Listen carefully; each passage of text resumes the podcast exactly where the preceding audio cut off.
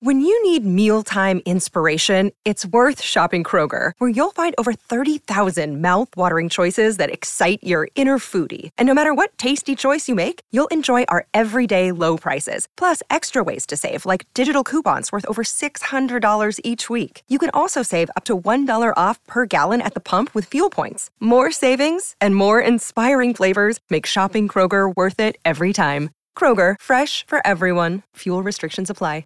Hello, I'm your host Elise, and welcome to This Day in History. It's September 2nd, and 357 years ago today was an unthinkable disaster for one of Europe's oldest capitals. On this day in 1666, the so called Great Fire engulfed London after breaking out in the kitchen of one of King Charles II's bakers.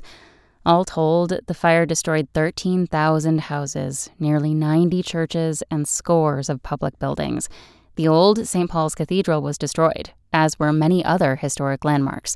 An estimated 100,000 people were left homeless. Surprising fact?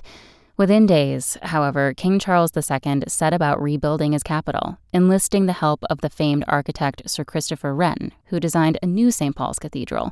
To prevent future fires, most new houses were built of brick or stone instead of wood. Narrow alleyways were forbidden, and streets were made wider.